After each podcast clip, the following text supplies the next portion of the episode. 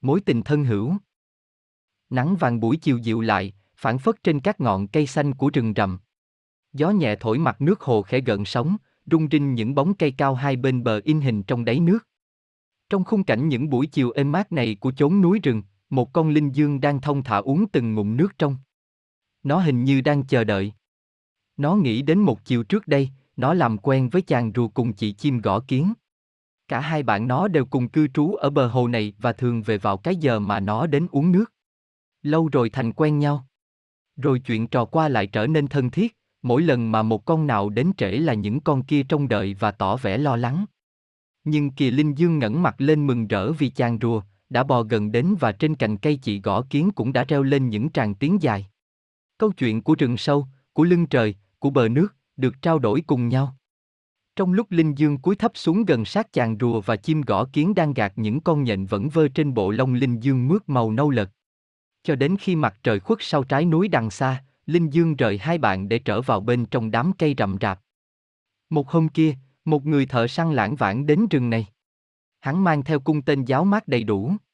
Hắn lần theo dấu chân Linh Dương và khám phá ra chỗ Linh Dương thường hay đến uống nước. Hắn núp vào một bụi rậm chờ đợi. Trưa đã qua rồi, mặt trời đã chết về phương Tây. Mệt mỏi hắn đứng dậy, ra khỏi bụi, nhìn hồ nước, nhìn cái gốc cây rồi bỏ đi nơi khác. Trong óc hắn đang chuẩn bị một kế hoạch sát hại gì đây? Ngày mai hắn trở lại. Hắn đào đất thành hụt nhỏ, ở mỗi hụt hắn đặt một chiếc bẫy rồi khỏa đất lại liền láng. Nó còn bỏ thêm lên vài chiếc lá để không ai để ý tới những dấu đất mới ở trên đường. Nó không ngoan đoán trước những chỗ mà Linh Dương sẽ để chân tới mà đặt bẫy.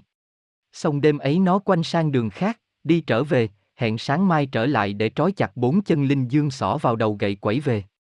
Từ trước đến nay, chưa lần nào nó đặt bẫy mà không đánh được con thú nào. Nắng vàng buổi chiều dịu lại, phản phất trên các ngọn cây xanh, Linh Dương thông thả bước đi. Nó lánh một đôi dấu lạ trên đường và tiến đến bờ hồ để gặp hai bạn thân thiết.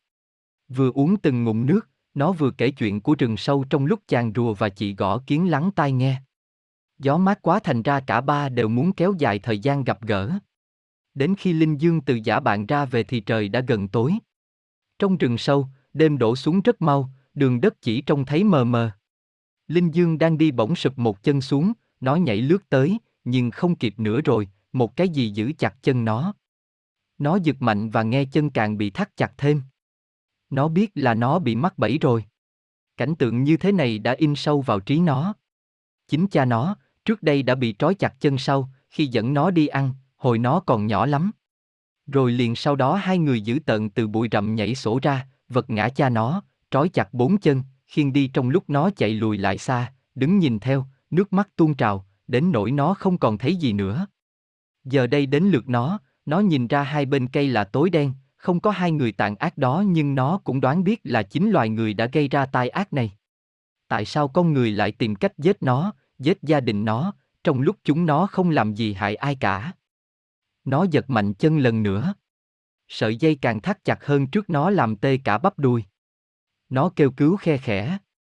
Trong rừng lúc này, tiếng kêu của nó thật không lợi gì cho nó vì loái thú dữ có thể theo đó mà tìm đến. May quá là chim gõ kiến nghe được liền chạy đến ngay. Tội nghiệp quá. Nó nhìn quanh quẩn hồi lâu quanh Linh Dương mà chẳng tìm được cách nào để cứu bạn. Thấy bạn lo lắng, Linh Dương không lộ vẻ đau đớn nữa. Rồi bỗng gõ kiến bay đi. Chim vất vả lắm mới tìm được chỗ rùa. Rùa đoán biết được việc chẳng lành vì từ đầu hôm đến nó thấy nóng lòng không sao ngủ được. Gõ kiến vừa nói xong, rùa vội vã dục đi. Gõ kiến dẫn đường. Rùa bò theo sau, nhanh gấp mấy lần ngày thường. Đường tối mò, hai ba phen rùa ngã lăn lóc, nhưng rồi cũng trở dậy được, bò theo kịp bạn. Tới nơi rồi, rùa không khỏi đau lòng khi nghe Linh Dương thở mệt nhọc, và rờ thấy chiếc dây thừng to đang siết chặt chân bạn. Rùa bắt đầu thử sức nó mổ vào sợi dây thừng. Dây thừng bằng gai bền chắc, làm tê cả hai hàm răng. Nó mổ nhát thứ hai. Lần này dây thừng bị sơ ra đôi ba sợi ngoài nhưng hàm răng rùa cũng rung rúng. Rùa ngậm dây, nghiến từng sợi nhỏ. Chậm, nhưng chắc chắn và ít đau. Công việc phải làm xong trong đêm nay. Gõ kiến suốt đêm canh chừng, và rùa không một chút nghỉ ngơi, cắn đứt từng sợi trong lúc Linh Dương chịu đau giữ cho dây căng thẳng. Gần sáng, dây thừng đã đứt quá nữa, việc cắn dây dễ làm hơn trước, nhưng rùa đã mệt quá sức rồi. Có nhiều lần rùa gục đầu vào dây không cử động được. Nhưng rùa cố tỉnh lại để nghiến đứt thêm một vài sợi con nữa. Trời sáng hẳn, thật khó lòng giải thoát cho Linh Dương trước khi người thợ săn đến. Phải làm thế cho tên tàn ác đến chậm, gõ kiến vụt bay đi. Chi tìm ra nhà người thợ săn vào lúc hắn bước ra cửa mang theo tất cả những đồ dùng sát hại của hắn. Gõ kiến bay đến trước hắn, kêu lên những tiếng buồn thảm nhất. Tên thợ săn ngẩng đầu lên lẩm bẩm, chửi rủa. Hắn cho là điềm xấu nên vội quay lại. Khá lâu rồi mà không thấy hắn ra. Nhưng kìa hắn đã lách cửa sau, định tiến bằng đường khác. Rất nhanh, chim bay tới trước mặt hắn và kêu lên ai oán. Hắn nhìn lên chửi rủa rồi lại đi trở vào. Mặt trời đã lên cao, không chậm trễ được nữa, hắn hối hả tiến vào rừng mặt cho gõ kiến buông những lời oán trách tội ác trước mặt hắn, hắn đi nhanh như chạy, hắn nghĩ đến cách hả hê khi vật ngã con thú đã kiệt sức, đến những ly rượu hòa với máu tươi, đến đĩa thịt phây ưng ửng hồng màu máu. Hắn gần đến nơi rồi, con linh dương đang đứng ở đằng kia kìa. Đích là nó đã mắc bẫy rồi. Tên thợ săn có cả sự thật để tự hà là xưa nay nó chưa lần nào đặt bẫy mà không bắt được một con mồi. Hắn thỏa thích không gì bằng. Dây vẫn chưa chịu đứt, không lẽ công trình cả một đêm chỉ đưa đến kết quả thảm hại thế này ư? Trên cây gõ kiến dục quyết liệt. Rùa gom góp cả toàn lực cắn phát cuối cùng trong lúc Linh Dương giật thật mạnh. Dây thường đứt ngang. Một đoạn còn lại nằm cong queo trên mặt đất. Rùa ngã lăn ra ngất liệm đi. Linh Dương không thể nở rời bạn. Nhưng không còn có thể trì hoãn nữa, nó vội vã lánh vào đám rậm lánh sang rừng bên cạnh. Tên thợ săn chạy như bay đến nhưng không còn đuổi kịp Linh Dương nữa. Hắn dậm chân tức tối. Hắn lượng hòn đá quăng vào bụi rậm để xua đuổi chim gõ kiến mà nó ghét cây ghét đắng. Hắn định dậm nát thân rùa cho hả dạ, nhưng suy nghĩ lại, hắn bắt rùa bỏ ngay vào cái giỏ nó đang mang sau lưng. Hắn thâu các bẫy lại và buồn bực trở về. Người thợ săn đi được một quãng đường thì thấy phía trước mặt mình con linh dương đang đi thấp thỏm. Hắn mừng quýnh hắn đi nhanh hơn định bắt lại con vật mới sổ ra khỏi tay hắn. Hắn đến gần hơn, gần hơn. Hắn chạy nhanh lại, nhưng Linh Dương nhanh nhẹn lánh sang lối khác.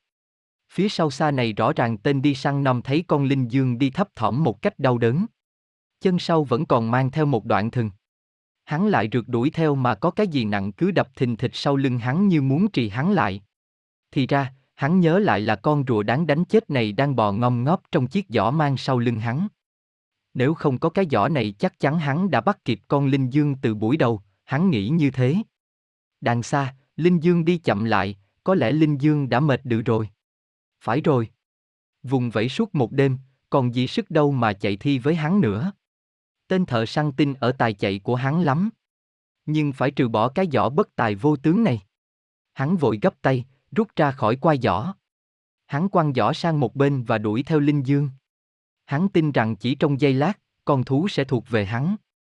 Nhưng khi hắn tới gần thì Linh Dương vụt lao nhanh sang đường khác và chạy như biến. Ừ có giỏi thì cho mày gắn giỏi một lần cuối cùng này nữa.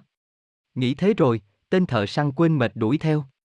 Trong lúc này chim gõ kiến vẫn theo dõi cuộc đuổi của người thợ săn.